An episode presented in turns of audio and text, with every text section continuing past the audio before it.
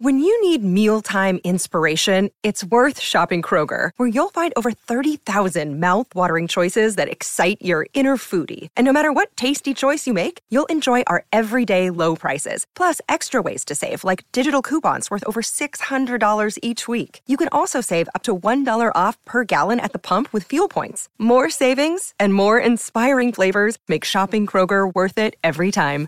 Kroger, fresh for everyone. Fuel restrictions apply. Hello, it is Ryan, and I was on a flight the other day playing one of my favorite social spin slot games on chumbacasino.com. I looked over the person sitting next to me, and you know what they were doing? They were also playing Chumba Casino. Coincidence? I think not. Everybody's loving having fun with it. Chumba Casino is home to hundreds of casino style games that you can play for free anytime, anywhere, even at 30,000 feet. So sign up now at chumbacasino.com to claim your free welcome bonus. That's chumbacasino.com and live the Chumba life. No purchase necessary. Group. Void were prohibited by law. See terms and conditions. 18 plus. It's time for today's Lucky Land horoscope with Victoria Cash.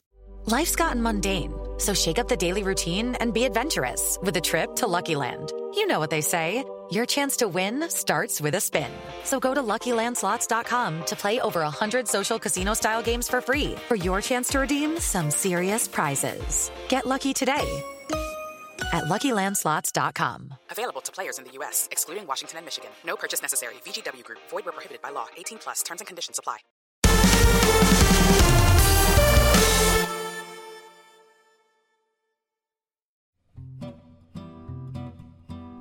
Italy win their second European Championships. 53 years of hurt in that respect for the Italians is over.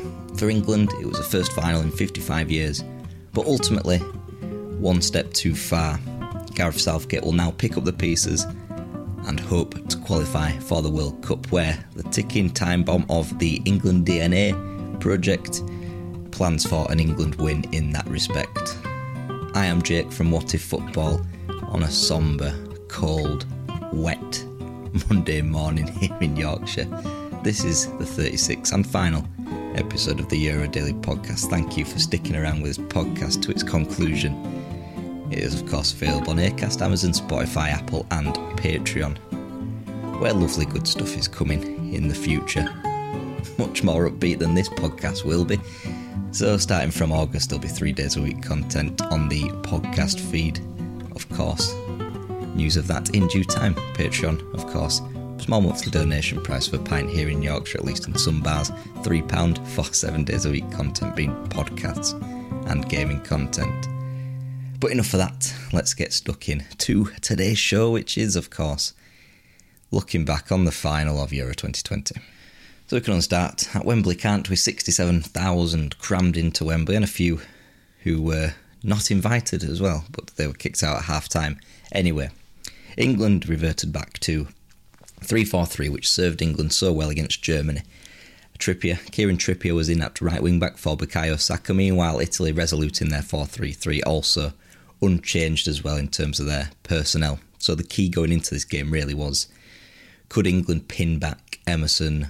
Well, it would be far easier to pin back Di Lorenzo because he pretty much folds into a three anyway. And I think that is why Gareth Southgate went for a 3 4 3 because, in essence, Italy play more of a 3 2 5 really with Verratti and Jorginho in that double pivot behind Di, ahead of Di Lorenzo, who uh, tucks into a defensive three alongside the the old men at the back, Bonucci and Chiellini, class as ever, of course, as they were in this game. And of course, we have Emerson joining the likes of Barella, Chiesa, Immobile, Insigne up front as well at, at, times. And Emerson's runs were going to be key, as we stated yesterday uh, on the preview podcast, rather, on Thursday.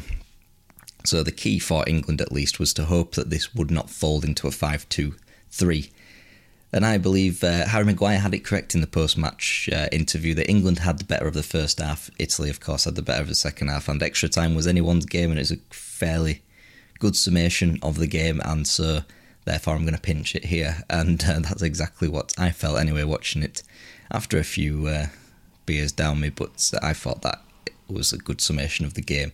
So, and what start it was, just like just like in 2018 in the semi final, England get off to an absolutely raucous start, and the plan was laid out in bare for England and Italy there. Kane drops in deep, finds Kieran Trippier in absolutely acres of room, and it was a superb cross for Luke Shaw, skimming volley off the off the wet England Wembley turf, posting in, and what a goal from Luke Shaw! Obviously, that's as good as it got, as it were. Two minutes in, the quickest European Championships final goal of all time, and to be fair, in the first half, I was sat on my beanbag, the accommodating guest that I am, in my house, and I was I felt myself sinking further and further back into it.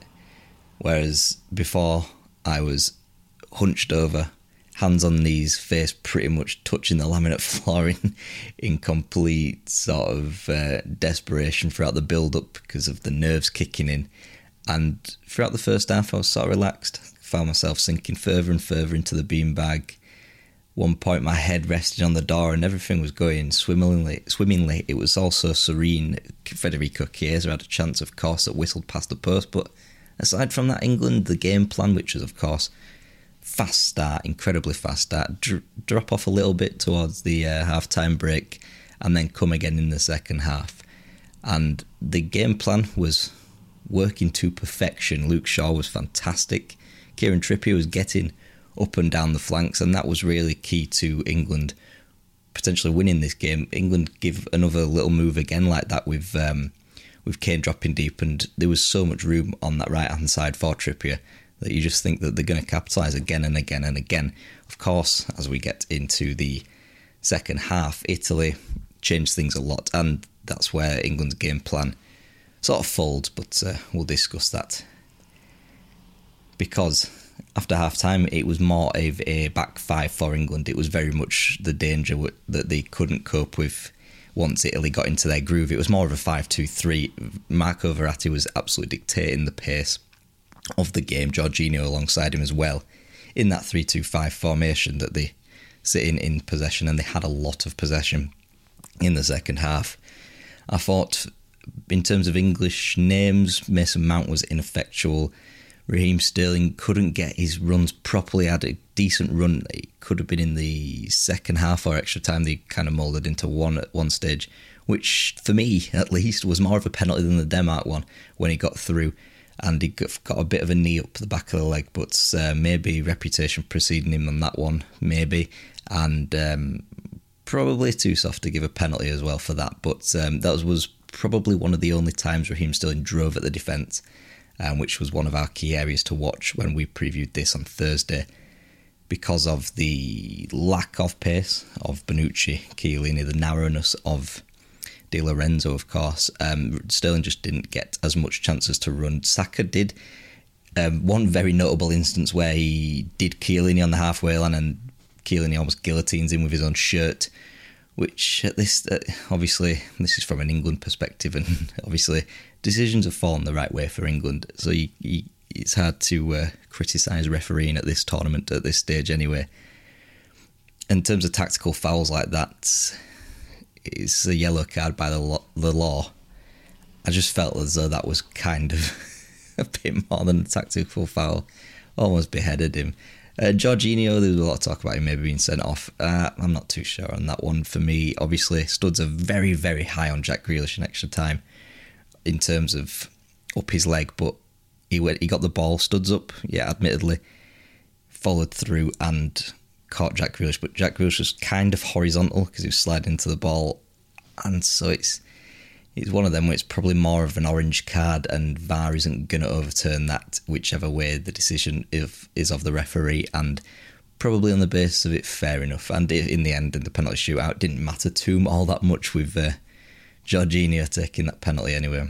Um, in terms of England midfield, I thought Rice and Phillips phenomenal on both sides of the half. Really, to say that they were really being dominated possession wise, they were getting out of the covering ground at an absolutely alarming rate. Rice obviously has to come off at 74 minutes in around that stage because he just run he's running to the ground and of course then you've got Jordan Henderson coming in the experience as we all know but by the second half England were completely outnumbered in the midfield Verratti, Jorginho against Rice and Phillips of course then you have Barella you have Chiesa you've got Emerson as well pushing up a lot.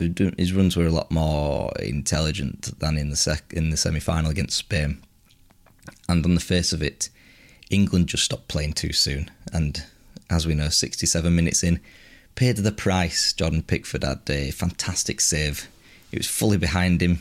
In real time, it looked like a fumble, but it, it was, the ball was so far behind him. And he claws it back against the post, and there, Bonucci wins the race, stabs it in from two yards out. And again, from an England point of view, it's a goal from a set piece, a second goal. The only goals they've conceded at this tournament from set pieces, really. And um, at this stage, the goal was coming. It was definitely coming, and Italy deserved the goal. They deserved to, to win, really, in, in, the face of it not being biased. They looked incredibly dangerous, especially especially when Immobile comes off, and you've got Insigne through the middle. You've got Chiesa on the left. You've got Berardi cutting in as well. Berardi had a good chance, a good clipped ball over the top, and volleys it. If he keeps it down, obviously it's two one game over. Insigne, they just could not live with his uh, running, his drift, drifting in and out of pockets a little spaces. He was uh, fantastic in that uh, respect, and that was probably where where I was more scared for England losing the game in normal time and an extra time when Insigne was you know floating around in these uh, in these little spaces there and in almost false nine-ish really, not really a true false nine, but he was he was causing a lot of problems. Immobile was uh, vacant for the majority of the game, as he has been probably quarterfinals on, I believe, really, maybe in the, the entirety of the knockout stage. His sort of Italy form showing rather than his Lazio form in that one. Chiesa as well, Federico Chiesa, an absolute huge weapon for Italy. He, he, there's one instance where uh, his, his chance in the first half, I think, where he, he shakes off a tackle and you think, oh, Rice has got him. And it, he just keeps on running, keeps retaining the ball, and he's what a player he is. Apparently, there's rumours about him going to Bayern Munich, which I can't see Juventus selling him at all because he's been one of the best players at this tournament. Uh, he's a fantastic player. Created the best chance for Italy in terms of uh, closest chance they had. He tested Jordan Pickford, which, in terms of chances, Italy had a lot of the ball. I, I think I counted it was 20 shots. Obviously, not counted. Went back on the Wikipedia page and had a look. Uh, 20 shots. Um, not too many Jordan Pickford saves. There's a free kick save. There was Lorenzo Insigne's sort of cross, which kind of is it going in. I'm not. I was still not sure about that one. Uh, that probably counts as a save. The save from the corner and this Chiesa one here. I can't think of any other saves. Maybe I'm missing one glaring one. But uh, in terms of territory, obviously Italy hammered that home in the second half. In terms of chances and clarity of the chances, not really all that much. Obviously, Chiesa there with uh, he was looking dangerous. In, he was just picking up the ball in the box and just running around and looking like, like he was having the time of his life. And when he curls that low shot, I oh, this is over now. He's on all. Uh, but of course, Pickford alive to it. Pickford was fantastic for England as well, and he needed to be really. And um, the only qualm I have from a, an England point of view, the only criticism I could possibly have really is the timing of the substitutions. I thought Jack Grealish had to come on for Mount a lot sooner. I thought, well, not even Jack Grealish, just anybody come on for Mason Mount a lot sooner. As I said, he was largely ineffectual, but he remained on the pitch for 99 minutes, and I think it's more, more not, not, um, not wanting to change that shape from Southgate, and they did change the shape with uh, Kieran Trippier coming off of Bukayo Saka, but uh, by that point Italy had firmly got into the groove. When uh, England were in a in a four three three, obviously Jack Grealish would come in to replace Mount before the half time and extra time stage, and that's probably the only thing you can kind of level Gareth Southgate with at this tournament. Substitutions, obviously, it wouldn't matter up until this stage because there's not been really, maybe apart from the Scotland game, not really been a performance where you think think oh this has been absolutely dire. Obviously, they've gone to Czech Republic, Croatia, those games where it's 1 0 scrappy, and they've made it scrappy because that's how you win tournaments, and it was a foolproof plan up until tonight, and still they walk away not losing a game. Obviously, the game, though, was settled by penalties, wasn't it? And um, I felt that when it got to extra time, I think England were helped out a lot by Chiesa coming off injured. When he came off, Italy were by no means as effective. Andrea Belotti, I don't think, had a great game when he came on. Of course, he missed from the spot as well in the shootout and Insigne coming off as well, that just settled it that Italy were probably settling for penalties there, and England were helped out a lot in extra time by those two men coming off because they were their Italy's two biggest danger men in in second half in extra time, going from a uh, attacking point of view. Defensive point of view, though, Chiellini and Bonucci class as always, and obviously, I felt Stones and Maguire they were very, very good as well. So it, it just goes to show Maguire the experience obviously shining through there. But uh, when it gets to the penalties, Maguire takes one hell of a penalty as well, and obviously Bonucci scores his. He's got a bit more of experience from a penalty. But what the room when Maguire, the room I was in when Maguire st- goes to take the penalty, we're all thinking, "Oh my god," because it was a time to drive home the advantage. But more on the shootout later on. um, but yeah, Maguire and Stones, I think that is a good partnership. Obviously, got Joe Gomez to come back from injury. The future is bright from an English point of view, even in central defence, which many thought before John Stones returned to form that that was probably the weakest link for um, for England in terms of squad depth. And there's some good talents coming through, of course, all over the pitch defensively. I don't think there's a need to worry. The, and Keeling have got 10 years on Maguire and Stones, so that could easily be England's centre back partnership for the next few years in that one, even if maybe when Kyle Walker hangs up his international boots, if England want to go to a three, there's plenty of talent in there to get to a three. Joe Gomez, Ben White, exactly. For example, Conor Coady, Tyrone Mings, etc., etc. Who Coady and Mings work better in a three than a two, so there's nothing to fear in terms of that respect, really, for England. But on the face of it, on the face of the tournament and face of the match, the best team probably won the tournament, probably deserved the best team in the game, arguably won it as well. Um, it's just an unfortunate way to lose.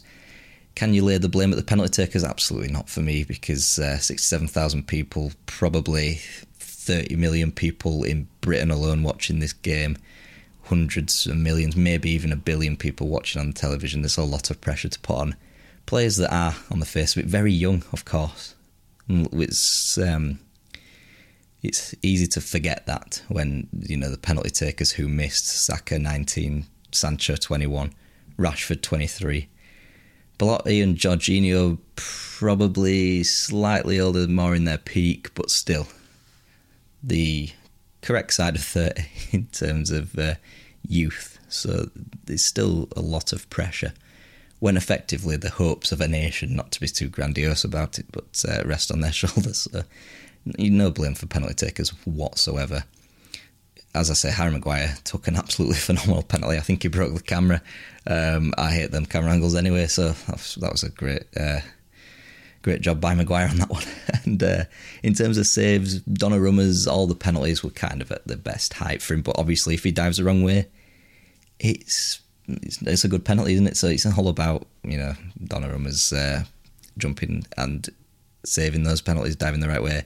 Um, Harry Kane's was probably similar to similar to the misses, the three misses, but it was just slightly more in the corner. I thought um, Jadon Sancho's penalty was fairly in the corner. It's just that Donnarumma's huge and he's got a huge wingspan on him, so he's going to save a lot of penalties. And he's got a very good record from penalty save three here, like Emi Martinez on uh, on Saturday night, of course. Uh, not on Saturday night, on the semi final, sorry. And um, some goalkeepers are just very, very good at saving penalties. Jordan Pickford, let's not forget, saved saved. Um, oh, sorry, Donnarumma saved two, didn't he? Because the Marcus Rashford one hit the post, which was probably the more galling because just a lick of paint away from scoring, and the penalty shootout may still be going on if that uh, was converted. But uh, yeah, let's not forget Jordan Pickford though saved two penalties here. That Jorginho one was phenomenal save, a bit like the one before the Italy equaliser. It's kind of behind him and he scoops it onto the post, and that was fantastic, fantastic. And when when Jorginho misses that, you're there sat there thinking a reprieve. Um, I went the room we were in, we went berserk. Um, probably woke up people who weren't watching, who weren't football fans on the street.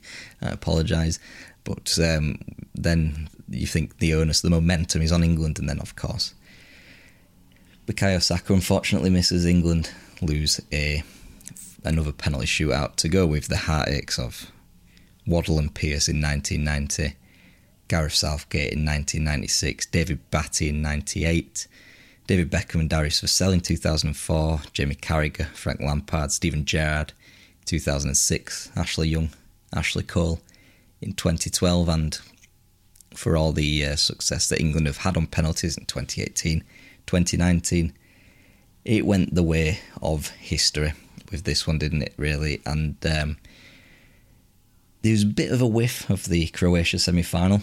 England scored too soon, yes. They were probably the best team in the first half. Tick again with that one. And From then on, the opposition then dictated the tempo, yes, and they got back eerily level, eerily at the similar time. The equaliser from Perisic was on 68 minutes, Bonucci's was on 67. So these are similarities, but where you can say this team has evolved, where this manager has evolved, they had a plan B. They could change system when it was needed. You felt against Croatia that England were just swimming in the deep end. No plan to fall back on. It was going to be 3 5 2 or die. And in 2018, they did die. Um, in 2021, with the semi final, the system was changed. Some may, some may say a little too late. Maybe that's something that Southgate needs to work on. Regardless, there was a plan B there, and you can see these incremental improvements by this English team, which is why I think there's positives, a lot of positives to take for this. Is of course it's the first final in 55 years, but of course, they regained that modicum of control. Yes, you may say that it was down to the injuries of Insigne and Chiesa who stopped um, Italy from attacking at will. But the changing system nullifies slightly the threat of Jorginho and Verratti, who weren't winning the midfield duels as much as what they were in the second half, where they were just receiving the ball at free will, really. And let's not forget, it is England had the third youngest side at this European Championships, of course. All the players who missed in the shootout were under the age of 23 or 23 or un- under. And um, in like 2018, of course, England took the game to penalties. So there is, of course, that as well, where the uh, the lack of experience in 2018, lack of tournament experience internationally, shone through really for Croatia as opposed to England. And going into the 2022 World Cup, if indeed England qualify, which they should be after the September games against Poland and Hungary, which will be probably a line in the sand with uh, qualification confirmed or not, really. You'd expect after winning those games or not. Another omen, maybe, is that uh, France, of course, lost the Euro 2016 final at home, then won the World Cup two years later. Another good thing for England team, this England team, is there's not two years to wait. There's less than 18 months, less than 500 days to wait until the start of the World Cup in Qatar. And even at the 2022 World Cup, if I'm doing the Euro Daily podcast or the World Cup Daily podcast, then maybe you could stay if there is an England failure at that tournament, you could still say that this England team aren't reaching their peak. Saka will be 2021, Sancho will be 23 perhaps. The the big players, Foden won't be at his peak yet. You'll have players with another level of experience Kane, Sterling, Maguire, Stones, Walker, Trippier, etc., etc., Luke Shaw, who will have had this experience and will be better for it, especially getting to penalties, especially reaching new horizons in terms of the final, and will be. Uh, I've no doubt they will be among the favourites for the World Cup. Of course, Italy will come back stronger. Whether or not it's Chiellini, and Bonucci's last games remains to be seen. They could limp limp towards the World Cup there, in uh, if they are fit and well, of course, and um, retain that uh, that experience for Italy. Of course, Verratti, Jorginho at their peaks at the moment. Federico Chiesa entering his peak. Immobile kind of on the back nine, but still probably will be Italy's number nine going forward. Insigne at his peak. So there's reasons to be cheerful for a continued success for Italy. Maybe do a Spain from the early part of the decade. Of course, still unbeaten, 34 games it is now. And uh, Mancini said he didn't want, he's not too bothered about the unbeaten record. He wants some silverware to go with it. And of course, last night he got that, and they are firmly on course to do well at the World Cup, of course, as well. Argentina, as we've seen, they've broken their duck this weekend with 28 years of hurt ending Brazil will be uh, as good as ever. They've got a better team than in 2018. Germany will have Hansi Flick at the wheel. France will no doubt come again. They've got a fantastic set of players there, haven't they? Spain wasn't a generation ending defeat for them, it was more of a kickstarter. Um, the semi final loss to Italy and could be on similar lines to what England did in 2018 to what they will achieve in 2020, 2022, perhaps. Belgium, we don't know what's going to be happening with them in terms of Roberto Martinez. Netherlands look to be replacing Frank de Boer for Louis van Gaal, which could be kind of enjoyable at another World Cup there if they qualify, of course. So there are obviously the usual runners and riders there. England will be firmly amongst them. As they haven't been at a World Cup really for a very long time, perhaps 2006, and as we all know, that was unfounded. But this is, of course, a different tournament, a different group of players, and positives really for England to look back on in and amongst the cripplingly disappointing heartache that we are currently experiencing now as a nation, from an England point of view, anyway. After this short break, we will look back on what has been a fantastic tournament, a fantastic European Championships, and look back at the players, young players' games of the tournament, moments of the tournament, of course. Welcome back. So, oh dear. Anyway, so well done to. I can't remember who won the trivial teaser yesterday. That's probably Jake and George again, wasn't it? But uh, let's just say I was preoccupied after I uploaded the uh, podcast yesterday. I stayed away from social media for the most part, except to look at those uh, those fans in Leicester Square and uh, and Wembley Way who were, um, yeah, let's say worse for wear um, on Twitter. But yeah, I was too nervous to even type. So, well done to those guys who I assume got the trivial teaser answer correctly, and I think Chris Kelly got one as well. I think, yeah, well done. I think he got it as well from memory, but the memories, of course, are hazy. But no trivial teaser, of course, today. Um, I had planned to do a trivial teaser on the player who scored the winning goal, but such is the, the dejection that I could not face it. So let's look back on who you voted for awards such as Game of the Tournament, Young Player of the Tournament, Player of the Tournament, see if they aligned with UEFA's fantastic thinking.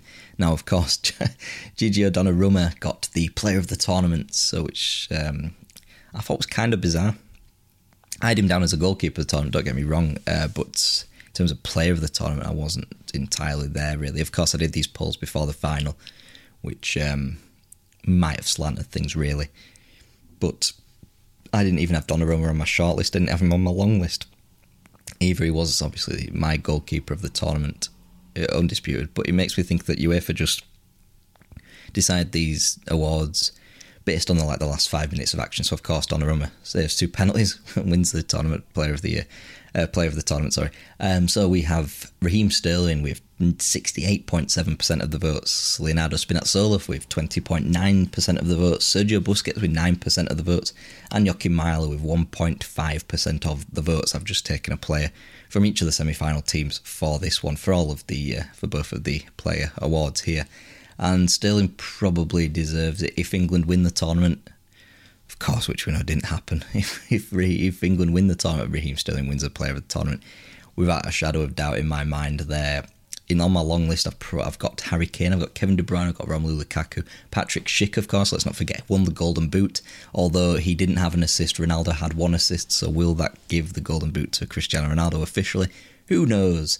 Um, Wijnaldum, despite uh, the Netherlands making the last 16, had a great tournament. I think uh, has got a lot of goals in that number 10 position. He does play for his national team.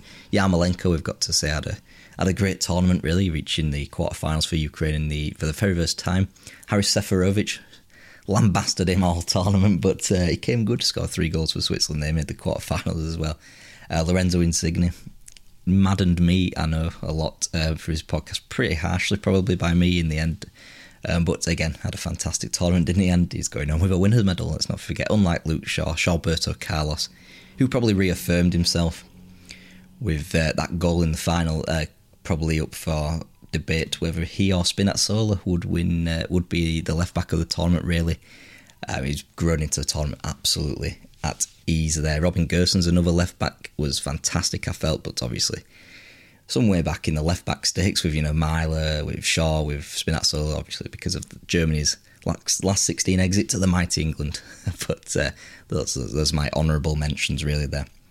So, young player of the tournament, Pedri won it for um, from UEFA's perspective. They won it from my perspective. They won it from, of course, your perspective as well, because 49.2% of you voted in Pedri. Second was Federico Chiesa, 20.6, who, let's not forget, only started his first game in, well, meaningful game in the quarter final, which is fantastic when you consider he didn't play too much football, but he's considered by me as well um, one of the better players of the, this tournament, really, and he's a fantastic player. He probably deserved to uh, start more often in the uh, group stages, but there we are. Saka was in third. Important to remember that. Um, despite the penalty miss, he was one of England's better players. And again, like Chiesa, he didn't start. He grew into the tournament, as it were. Had a fantastic um, performance against Czech Republic. And of course, he was their man in the knockout stage. Obviously, didn't play in the quarter final through injury, but to return to the squad and was fantastic as well. 17.5% of the votes he got, whereas Mikkel Damsgaard bringing up the rear with 12.7%, so a bit closer this one. Um, but yeah, Damsgaard, fantastic. One of the breakout stars of this tournament, scored that fantastic free kick against England, of course, scored the uh, the superb goal against Russia, which really turned Denmark's tournament around, of course, after the uh, unfortunate Christian Eriksen collapse and cardiac arrest in the very first game. Only a couple of honourable mentions here. With the age, I've put down to 23 and under. Denzel Dumfries, it seems so long ago that he was lighting up the tournament, doesn't it? But um, fantastic, fantastic player. Probably will get some interest off the back of uh, this tournament. Of course, um, it's, it's, keen to note that he probably won't play well in a four. Um, should the likes of Everton, who look to be sniffing around him, uh, play, um, and a lot of Everton fans will probably be shocked when he plays in a four, and a lot of their goals probably come from the left hand side because he's more of a wing back than a full back. And another honourable mention is Zabarnyi at the centre half role for Ukraine. I thought he was one of the probably more understated players of the tournament. 18 years of age, Ukraine centre half. What a player he's been. Um, yeah, and Ukraine been fairly decent defensively at least in uh, some games, and he was right at the heart of it, looking not a spot out of place there. In terms of games of the tournament, we have got France 3, Switzerland 3 with 50% of the votes. Well done to them. And in second place is their Magic Monday companion, Spain 5, Croatia 3 with 36.1% of the vote. Fantastic games, a lot of them. The drama of both of them being 3 1 and then going back to 3 3 in the last 10 minutes or so. And of course, one having the drama, the shock of penalties with Switzerland and the supreme chaos of Spain versus Croatia was just just magnificent, really. And the the uh, well, it seemed at the time a redemption story for Alvaro Morata. Of course, we know that took another turn in the semi-finals there as uh, Spain continued that run of being one of the teams to be in two penalty shootouts and not win the tournament. Of course, Italy expunged that record in the final, unfortunately. But uh, there we go. Two more games that I put in, not for the high scoring, not for the drama, but for the technical quality on show. Um, just goes to show that uh, explosive drama like a Fast and the Furious 9 sort of, sort of games there with the France 3, Switzerland 3, Spain 5, Croatia 3 games are more popular than the avant garde sort of uh, third world cinema, second world cinema of Spain 1, Italy 1, which I thought was a fantastic game. The quality on show was phenomenal, of course. We still had the drama of the penalty shootout. Alvaro Morata missing, of course. Manuel Locatelli, Dani Olmo uh, missing those penalties. And Belgium one, Italy 2. Again, another fantastic game. It felt like a Champions League game, such was the quality on show there. Only got 2.8%, but there we go. Some honourable mentions. And we of course have England two, Dem- England two, Germany nil. From a, an English bias perspective, it wasn't a great game to watch. I'm sure from a neutral's perspective, but it was fantastic for me at least. a fantastic game. Russia one, Denmark four. Netherlands 3, Ukraine 2, with that little late drama with Ukraine getting back into it. Sweden 3, Poland 2, again, another uh, last minute winner there from Viktor Claesson, who changed the entire shape of the knockout phase, really. There'll be a what if on that surely to come. Hungary 1, France 1 with a potential threat of a huge shot coming in that one with Attila Fiola scoring the opener, but of course, as we know, Griezmann equalising alternatively as well. Group F was just fantastic on the whole, really, wasn't it? Portugal 2, Germany 4 absolute insane game of football that, as were the two 2 2 draws between Portugal and France and Germany and Hungary, really. And I'll leave you with a team of the tournament. Well, I've got two. I've got so I've got two. So the A team playing a 4 3 3.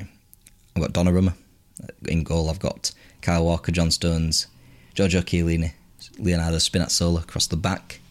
Sergio Busquets, Pedri, and Nicolo Barella in the midfield, and Sterling Kane and Damsgaard up front. And of course, my B team being Pickford, Azpilicueta, Maguire, Bonucci, Shaw, Jorginho, Phillips, Calvin Phillips, that is, Pierre Emil Højbjerg, Bukayo Saka, Patrick Schick, and Federico Chiesa, and all them players, and that's even without the likes of Joachim Mæhle, Simon Kjær, Kasper Dolberg, Den Dumfries, Zabarnyi, Insigne, Wijnaldum, who were also great. And yeah, it's been fantastic tournament, really, hasn't it? No complaints from me, apart from maybe the result at the end of it. But um, fantastic result, positives to look back on for England, and thank you for joining me on this on this 36 day ride that we've had of it. And uh, thank you. It has been a pleasure from start to finish, maybe with the exception of the penalty shootout at the end, but a tournament that will probably go down in history as one of the best in terms of drama, in terms of goals, in terms of moments, in terms of from England's perspective as well. And the second time they've ever been in a final. And um, I would normally say at this point until tomorrow, silly up the Three Lions, but not today. We'll be back on the podcast feed next Wednesday. So you've got nine days. I'm sure you'll uh, live. Uh, but also in that time, of course, that'll be the Noughties Nostalgia podcast. But until then in and amongst, we'll have what if scenarios, the usual rabble on the old YouTube channel. But uh, until then, see you there.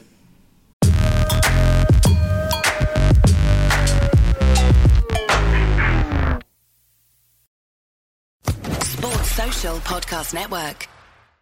Step into the world of power, loyalty, and luck. I'm gonna make him an offer he can't refuse. With family, cannolis, and spins mean everything. Now, you wanna get mixed up in the family business. Introducing The Godfather at ChumbaCasino.com.